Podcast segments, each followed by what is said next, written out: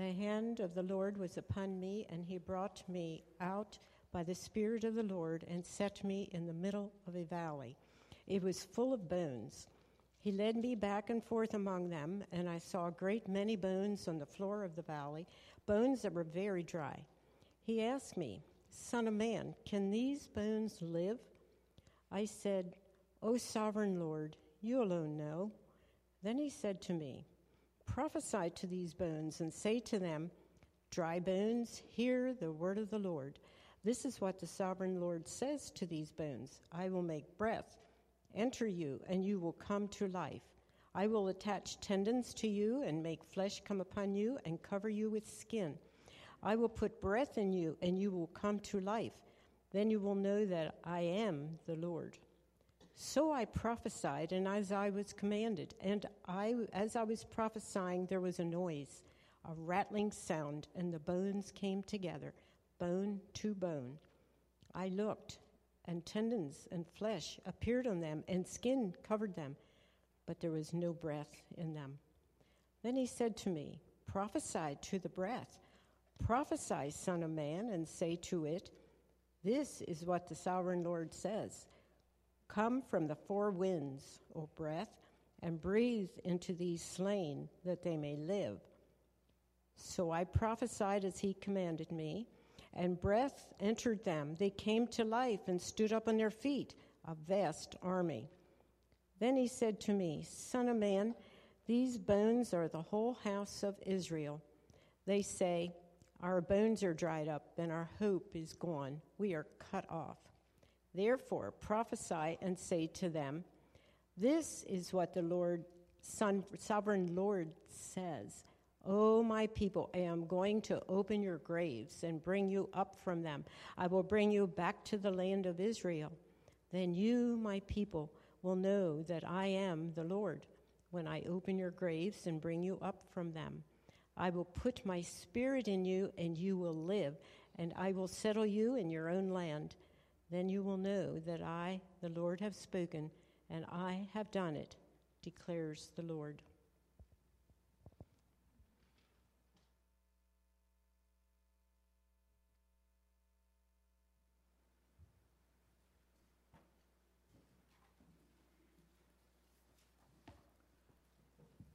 Let's pray together. Thank you, O God, for sending your Spirit upon us, your Spirit who comes like wind, like flame, who changes us, who transforms us. Come now, Holy Spirit. Amen. Can these bones live? That was the question that was asked of the prophet Ezekiel. As Ezekiel was led to a nameless valley that was filled with dry bones. That was the question also, as we'll look at in the New Testament passage, the question that went through the minds of Mary and Martha on the sudden loss of their brother Lazarus, asking the question, will there be life? Will there can these bones live? And that's the question that we want to ponder and reflect on this morning.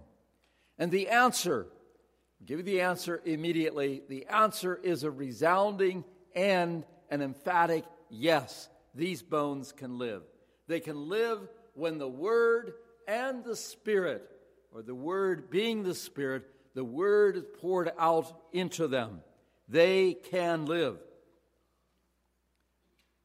It is our bones who, which is the framework of our body.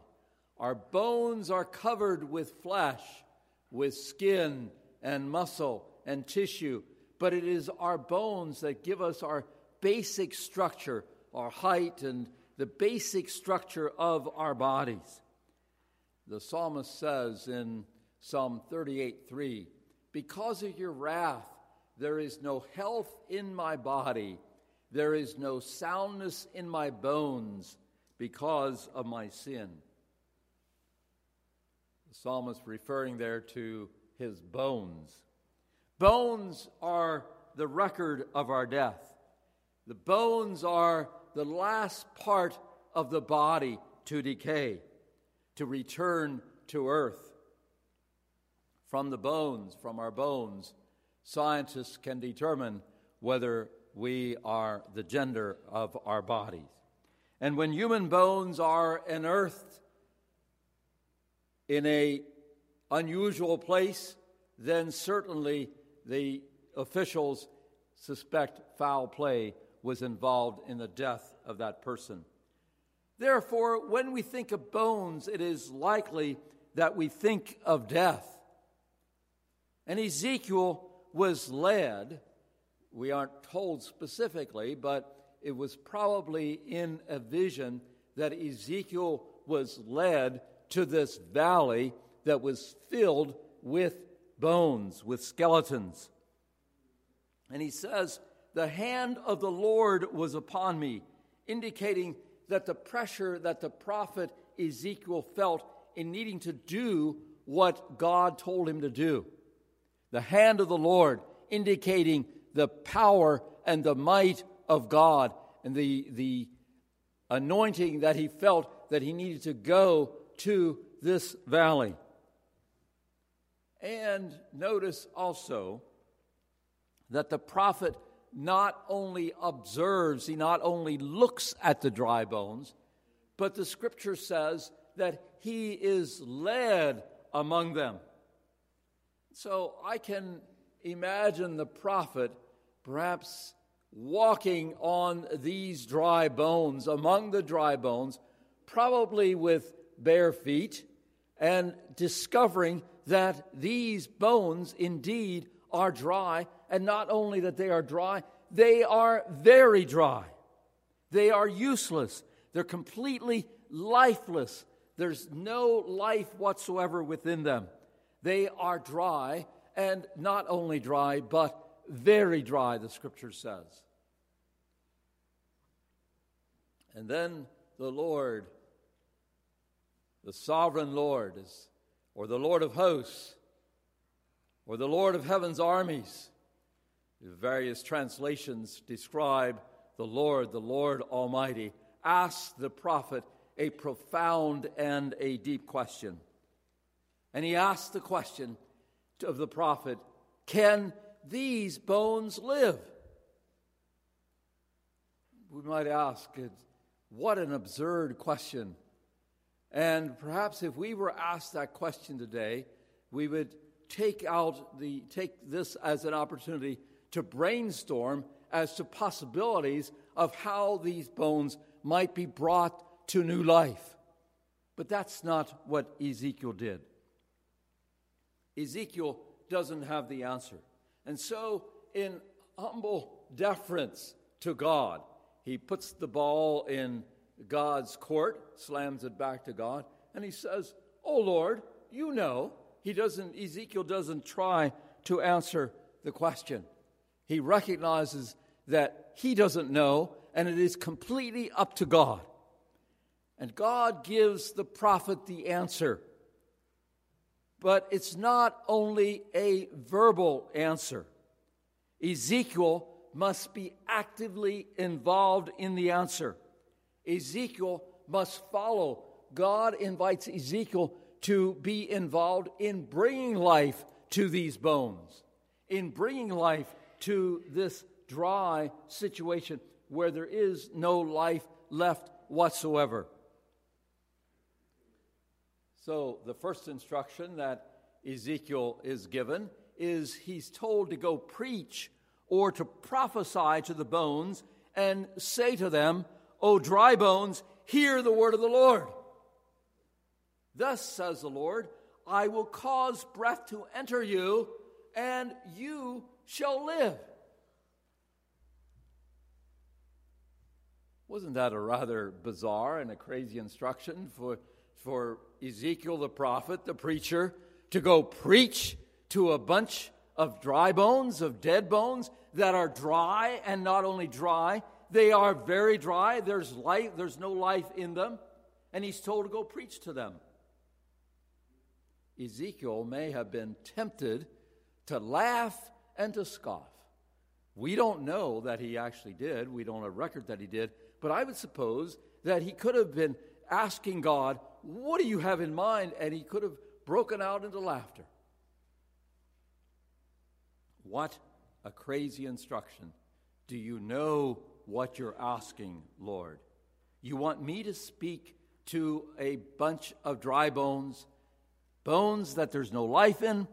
What a bizarre instruction. And Ezekiel might have told God, that is simply ridiculous, and I'm not going to do it. But no, Ezekiel did comply, and he did follow God's instruction. With that as the Old Testament background, the Old Testament story, I'd like to, to uh, combine the story in the New Testament where Jesus and his disciples come to their friends from John chapter 11, 1 to 6. And this is in the Pew Bible, 1 to 6, and then 17 to 44. In the Pew Bibles, 1063 to 1064 and I'll read that at this time. John 11, 1 to 6. Now, a man named Lazarus was sick. He was from Bethany, the village of Mary, and her sister Martha. This Mary, whose brother Lazarus now lay sick, was the same one who had poured perfume on the Lord and wiped his feet with her hair. So the sisters sent word to, me, to Jesus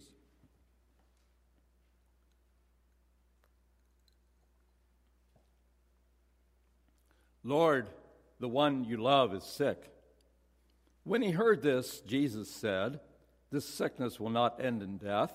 No, it is for God's glory, so that God's Son may be glorified through it. Jesus loved Martha and her sister and Lazarus. Yet when he heard that Lazarus was sick, he stayed there where he was two more days. And then going to verse 17. On his arrival, Jesus found that Lazarus had already been in the tomb for four days. Bethany was less than two miles from Jerusalem, and many Jews had come to Martha and Mary to comfort them in the loss of their brother. When Martha heard that Jesus was coming, she went out to meet him, but Mary stayed at home. Lord, Martha said to Jesus, if you had been here, my brother would not have died but I know that even now God will give you whatever you ask. Jesus said to her, Your brother will rise again. Martha answered, I know he will rise again in the resurrection the last day. Jesus said to her, I am the resurrection, the life. He who believes in me will live even though he dies, and whoever lives and believes in me will never die. Do you believe this? Yes, Lord, she told him, I believe that you are the Christ, the Son of God who was to come into the world. And after she had said this, she went back and called her sister Mary aside. The teacher is here, she said, and is asking for you. When Mary heard this, she got up quickly and went to him. Now, Jesus had not yet entered the village, but was still at the place where Martha had met him. When the Jews who had been with Mary in the house, comforting her, noticing how quickly she got up and went out, they followed her supposing she was going to the tomb to mourn there. When Mary reached the place where Jesus was and saw him, she fell at his feet and said, Lord, if you had been here, my brother would not have died. When Jesus saw her weeping, and the Jews had come along with her also weeping, he was deeply moved in spirit and troubled. Where have you laid him? he asked. Come and see, Lord, they replied. Jesus wept. Then the Jews said, See how he loved him. But some of them said, Could not he who opened the eyes of the blind man have kept this man from dying? Jesus, once more deeply moved, came to the tomb. It was a cave with a stone laid across the opening. Take away the stone, he said. But Lord, said Martha, the sister of the dead man, by this time there's a bad odor, for he has been there for four days. Then Jesus said, Did I not tell you that if you believed, you would see the glory of God? So they took away the stone. Then Jesus looked up and said, Father, I thank you that you have heard me. I knew that you always hear me, but I said this for the benefit of the people standing here that they may believe that you sent me. When he said this, Jesus called in a loud voice, Lazarus, come out. The dead man came out, his hands and feet wrapped with strips of cloth, and a cloth around his face. Jesus said to them, Take off the grave clothes and let him go. In this passage, Mary and Martha enter their dry bones experience of life. They were friends of the Master, yet they, even though they were friends of Jesus, were not shielded from the difficult and the painful experiences of life that they needed to go through in losing their brother Lazarus. Jesus receives word that his good friend is ill. Now, we, would might, we might expect Jesus to go immediately, to hurry to, to Bethany, to where his friend Lazarus was ill. But no, he, that's not how he responds. He stays two more days where he was. He's not in a hurry to leave. And to relate and to care for these friends who are going through this difficult experience of life. Martha, the dead man's sister, in her grief and her anger, was sure that Jesus would intervene. And notice her frustration and her disappointment. In fact, both sisters tell Jesus, and Martha said in verse 21 If you had been here, if only you had been here, my brother would not have died.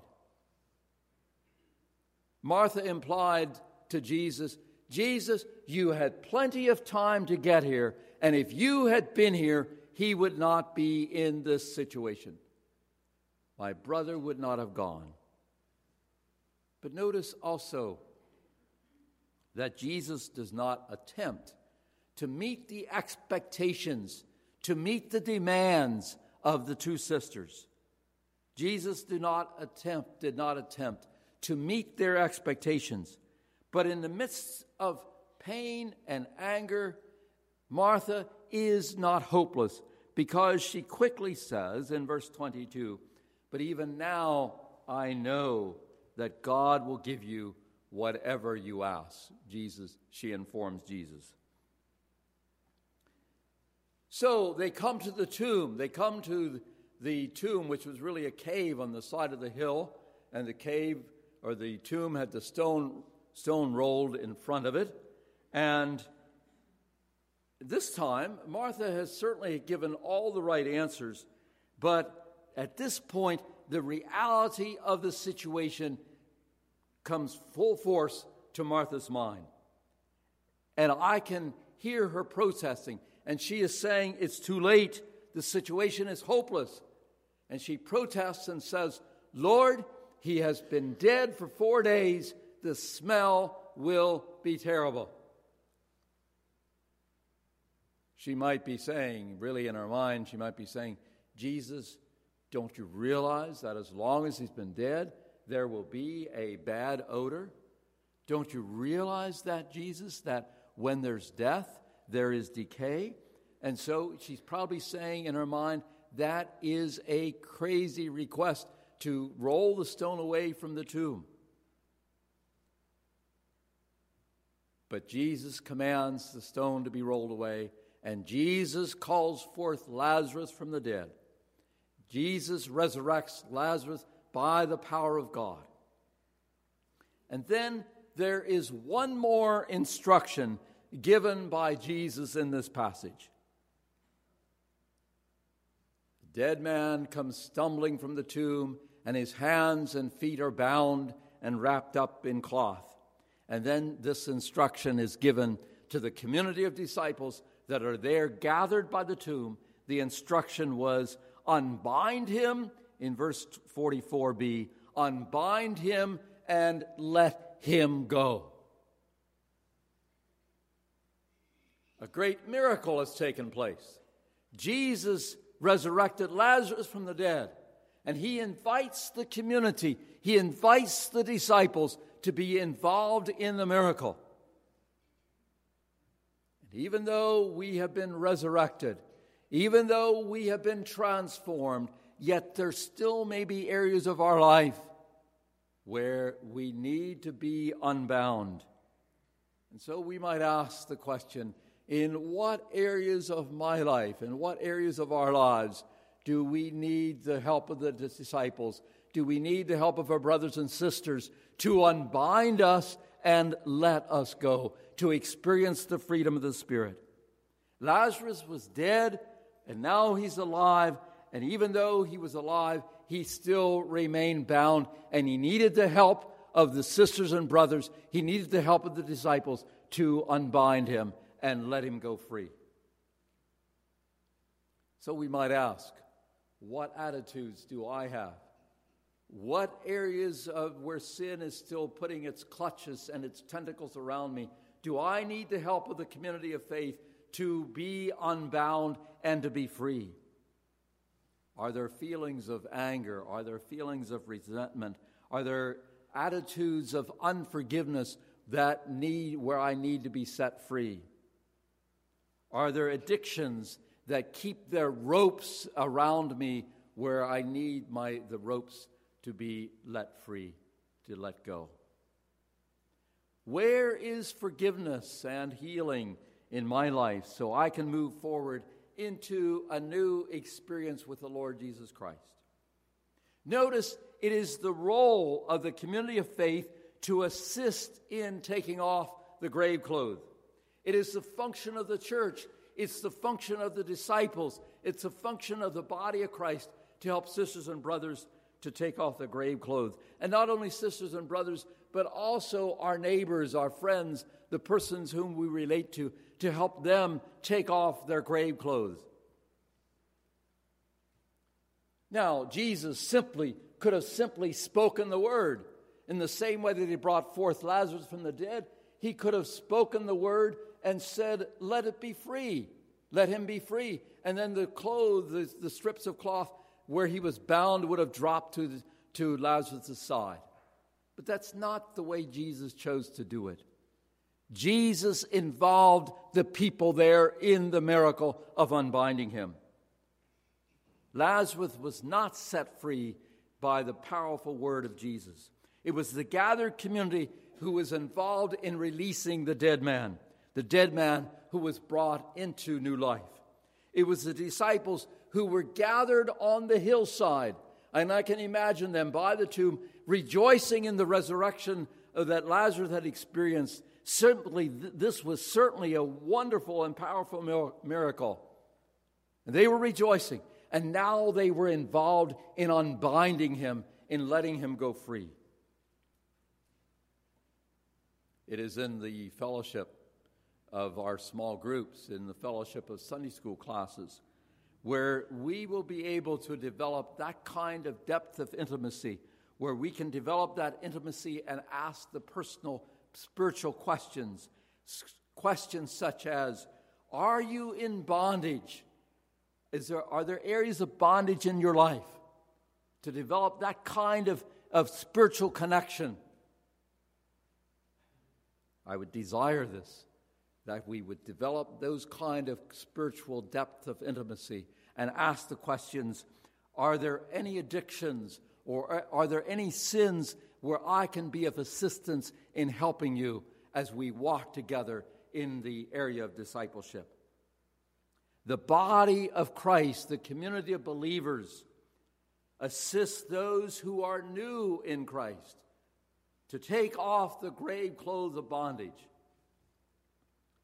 and as we go about our lives, especially Michael Breen, and I know some of you will recognize his name because you're studying that book in, in Sunday school class, and I'm reading that book along with you, but emphasizes that we do discipling as we invite persons to be involved in the ordinary and the daily routines and activities of life. That we invite persons to go along with us, and as we do that, they learned what it means to be a disciple of Jesus. And it's our mandate It's our mandate. I can't stress this enough in my message this morning. It's our mandate, it's our function and our duty as a, as a church, as a body of Christ, to help others in removing the grave clothes where there is bondage. I suggest also further that we're not we're called not only to release and forgive personal sins, but also to unbind systemic sins such as poverty and violence.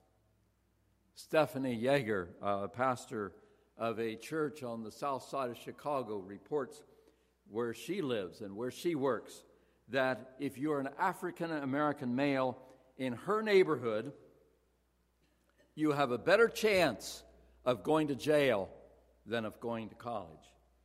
And she continues, quote, I know of no harder task than to work to unbind people who live in entrenched poverty in all of America's cities, end of quote.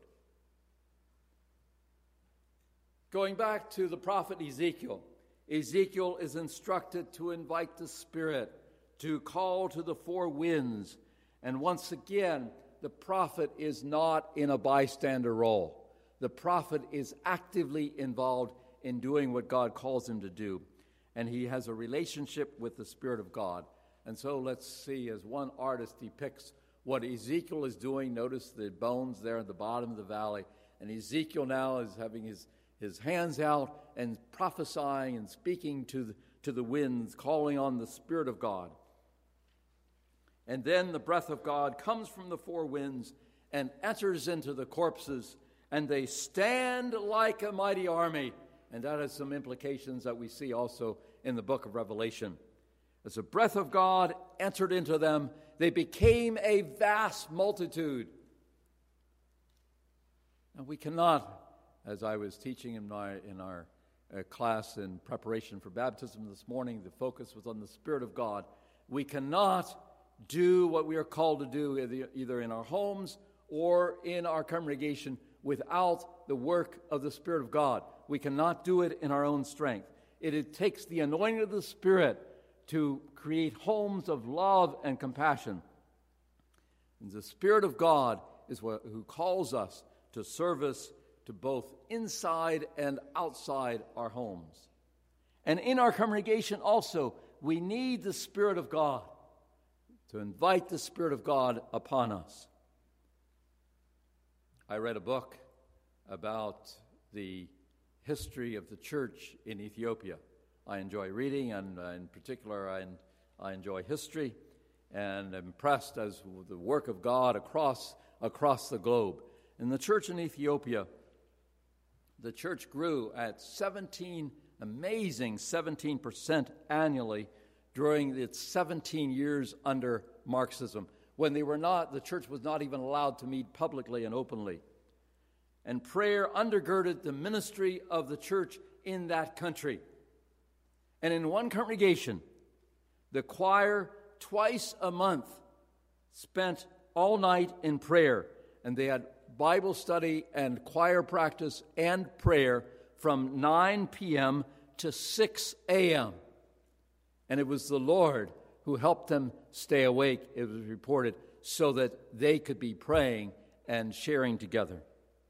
The Spirit of the Lord must be upon us as we vision and what we are doing and what we are planning. And yes, this message, the message of Ezekiel, the message in the New Testament, the story of Mary and Martha and Lazarus, is for us today in 2014. I believe that God is breathing renewal and new life in our work and also in the ministry of our congregation. God comes to us. God comes to us and gives us hope. And it is God who invites us to take off the grave clothes of complaining and negativism and gossip and despair. The people were saying, the people were saying, our bones are dried up. Our hope is lost, and we're cut off completely. But God tells the prophet, But say to them, O my people, I will open your graves of exile and cause you to rise again. Then I will bring you back to the land of Israel. When this happens, O my people, you will know that I am the Lord. I will put my spirit within you, and you will live again. I will put my spirit within you, and you will live again. Isn't that a wonderful reassurance that God is with us? I will put my spirit within you, and you will live again. The voice of the Lord comes to us. Can these bones live? And then we hear God saying, I will put my spirit within you, and you will live again. God desires to bring forth resurrection in every aspect in our own lives, in our personal lives, in our home life, and in the life of the congregation.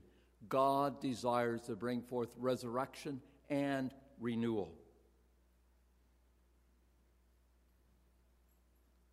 Getting more specifically, what does this message, what does this sermon, what does this question mean for us today in our congregation? Can we take this sermon and put shoe leather on it? God desires to bring forth a resurrection in our midst. In the my first 26 months of being here, while I was serving not only as lead pastor but also as the intentional interim pastor, we did a lot of looking back. We did a lot of, of exploring together what we had experienced and going back into history. And we had significant number of meetings, and I know some of you were tired of going to those meetings and continue to talk about what happened in the past. But in, in medical terms, I would suggest we needed to do that to lance the boil, or even more graphically, to drain off the pus and the infection. We needed to do that. But I would also suggest that we are now in a new season in our congregational life. And even as spring has come to the outside, spring symbolizing resurrection, I would suggest we are called in this time to walk in newness of life, to walk in resurrection, and also to walk closely with the Spirit of God, so that we too, as Ezekiel, so that we too become creative agents of God's work. Can I have an amen for that? that we too will become creative agents for the work that God is doing among us. In chapter 3, the prophet began his work and he was led, the writer says, he was led to the river Chebar, where the exiles had gathered there by the river. And the scripture says that Ezekiel, that he sat there among them for seven days he was so overwhelmed by the situation as they sat there by the river, longing to go back home, longing to be released from Babylon. And though he was overwhelmed, though he was overwhelmed and stunned, as one of the translations says, though he was overwhelmed, he still responded to the voice of God. God, my friends, my sisters and brothers, God is calling us to the places of dry bones. Where might those places be? I would suggest that God is calling us to the AIDS clinics. God is calling us to the Water Street ministries. God is calling us to those places, excuse me, where there is little hope and hope is almost gone. God is calling us my sisters and brothers, to the places where people are lonely, where people need assistance in taking off the grave clothes. God will minister to us, God will empower us, God will fill us by God's Spirit as we are involved in ministry. God is calling us as God's people to walk among the valley of dry bones because we know the one who gives us power and who releases us. God is calling us to clinics where who serve persons who do not have any health insurance, just as the River of Life in the, the city of Columbia here in Lancaster County. And as we respond to the call of God and are involved in bringing hope and healing and life to the dry bones, we will, we too, will be renewed and energized. We will be renewed and energized in our personal life, in our congregational life, and we too would experience the presence of God as we are involved in bringing new life to the dry bones, to the dead places where, uh, where hope is almost gone, in the places that God is calling us to go to. Amen. May it be so. We'll share it in a closing song.